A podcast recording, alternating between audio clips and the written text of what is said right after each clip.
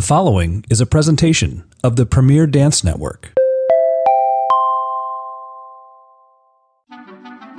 Hi everyone, Kimberly Falker here, the founder and CEO of the Premier Dance Network, the only podcast network dedicated solely to the world of dance. And thank you for joining us here at The Whole Dancer with host Jess Spinner. But before we get started with today's episode, I'd like to take a moment and share a word from our sponsor. Body Wrappers, Angelo Luzio, is happy to be the proud sponsor of the Premier Dance Network.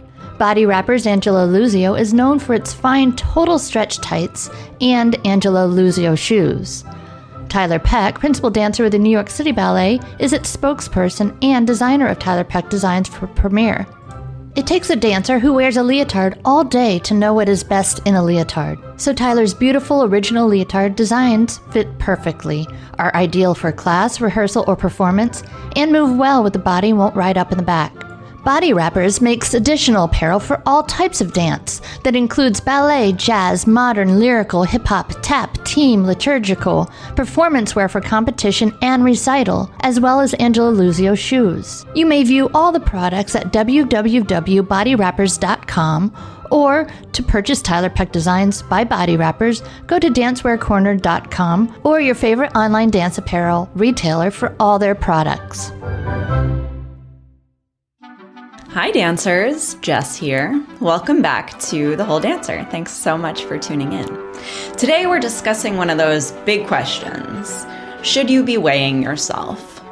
It's one of those things that comes up if you have weight loss goals, or sometimes even if you just are concerned with maintaining your current physique. It's easy to think a lot about the number, the value of the number, and think about how we relate to the number in terms of our bodies, how we look in our dancing. However, I would encourage you not to weigh yourself. There are just too many fluctuations with that weight and you know you might have a scale that is not fully reliable that sort of like changes day to day and our bodies change each day based on hormonal fluctuations, based on water weight fluctuations, sometimes even based on what you had for dinner the night before. If you're weighing yourself first thing in the morning, it can be impacted by your eating patterns the day before. It can be impacted by whether or not you went to the bathroom the day before. That's going to impact your weight for sure. So there are just so many things that can impact this number. And for those reasons, it can be way discouraging if you feel like you have been following a specific eating plan or something that you think was going to help you reach your body goals more quickly and if you're not seeing those results in the numbers. It's very easy to get caught up in that. When you've got body goals, it's the kind of thing that you want to be able to track in some way. So you might try to fall to the scale or you might try and think of another way. So let's talk about some ways that you can kind of track progress without relying on the scale or worrying about reaching a certain number. You can pay attention to how your clothes fit. And I mean, for dancers, you might even notice a change in how a leotard fits or how your tights fit or a skirt or things like that. But I mean, also see if there is a pair of jeans that you tend to see, you know, notice differences in how they fit or um, another article of clothing, whatever it might be. R- remember with that as well, you know, if you put your jeans in the dryer, they're going to get a little tighter again. So you have to stay aware of those things. And again, it's not, shouldn't be the end all be all. But that is one thing you can consider doing. If you are using how your clothes fit as a measure of progress, I would definitely encourage you not to do it every single day. And like I said, maybe keep it consistently like this one pair of pants that you don't actually wear that often or you don't wash and dry that often so that they are staying a consistent size. And you'll actually then be able to notice if there is a difference in how they're fitting your body. Measurements are another way. Um, but with this, once more, I don't want you to be taking out a tape measure and putting it around your waist every single day because you're not going to notice a difference that way. It's got to be more the kind of thing like you do it one day and then a month later you check in and see if there's a difference. The hard thing with that is that, you know, if you're measuring your thigh, your thigh is like this large, you have to consider where exactly you place the tape measure. So it's not an exact science there either. But if there is a way that you feel like you can do it somewhat reliably and it's going to help you to track progress, then that might be a way to go. Whatever you do, whatever method you choose to use to track your progress, the number one thing I want you to remember is not to be obsessive. Because we get a little, it's easy to get a little caught up in wanting your thighs to be smaller or wanting your stomach to be flatter or, you know, whatever that desire in your body might be where we would all be served by focusing instead on how do you feel when you're dancing. Think about your energy, your stamina, the emotion that you feel when you're in class or rehearsal or on stage. So, are you feeling joyful? Do you feel stressed? Are you getting obsessed with what you see in the mirror? And notice those things. And then instead of saying, okay, the problem is with me, the problem is with how I look, ask yourself how you can change the way that you think about it. So, instead of going into the studio and seeing your flaws when you look in the mirror, commit to picking out things that are improving, commit to focusing on what's going well. And a big thing with that idea that can help you to actually put it into practice is to notice what you think about when you look around the studio at other dancers. Are you looking around critiquing your friends or critiquing the other dancers in the room?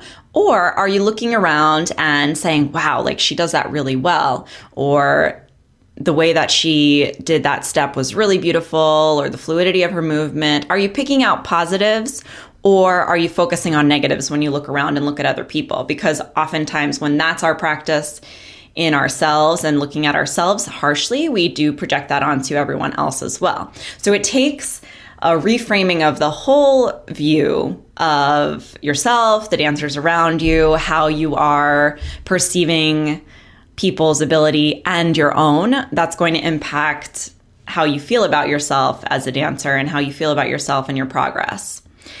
It's so very important to not obsess about the number. We get a little bit caught up in that, and that's a good reason to avoid scales. I do think if you do decide to weigh yourself, that you need to do it at a consistent time of day. And also, I would say not every day, maybe twice a month, maybe once a month.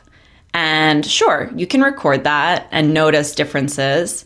I, when I was dancing and was obsessing about weight for many years, was weighing myself numerous times a day, which is counterproductive and tears you down. And, you know, obviously my weight was being impacted by what I had eaten. So it would fluctuate throughout the day.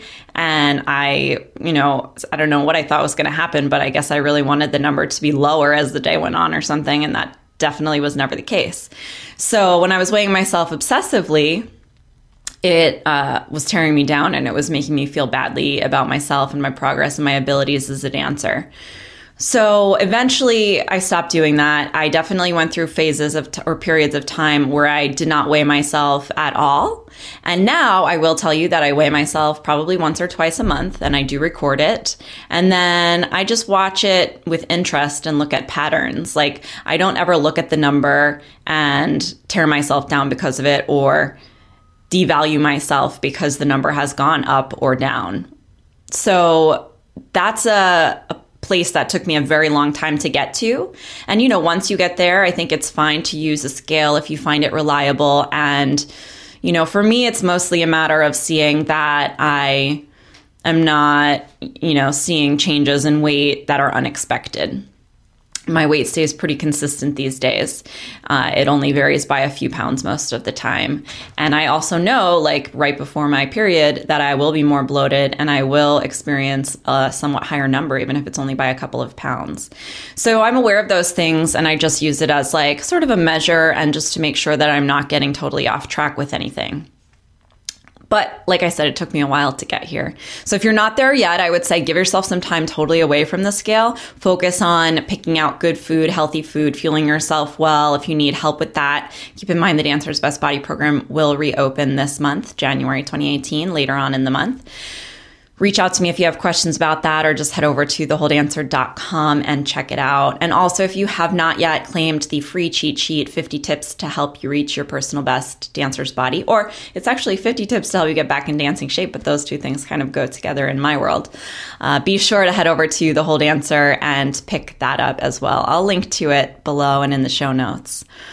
Thank you so much for tuning in today. If you have any thoughts on the scale or weighing yourself or you totally disagree with me and you think that weighing yourself is like totally valid and you, people should do it more often, please share. I'd love to hear from you. And um, have a great rest of your day. I'll be in touch.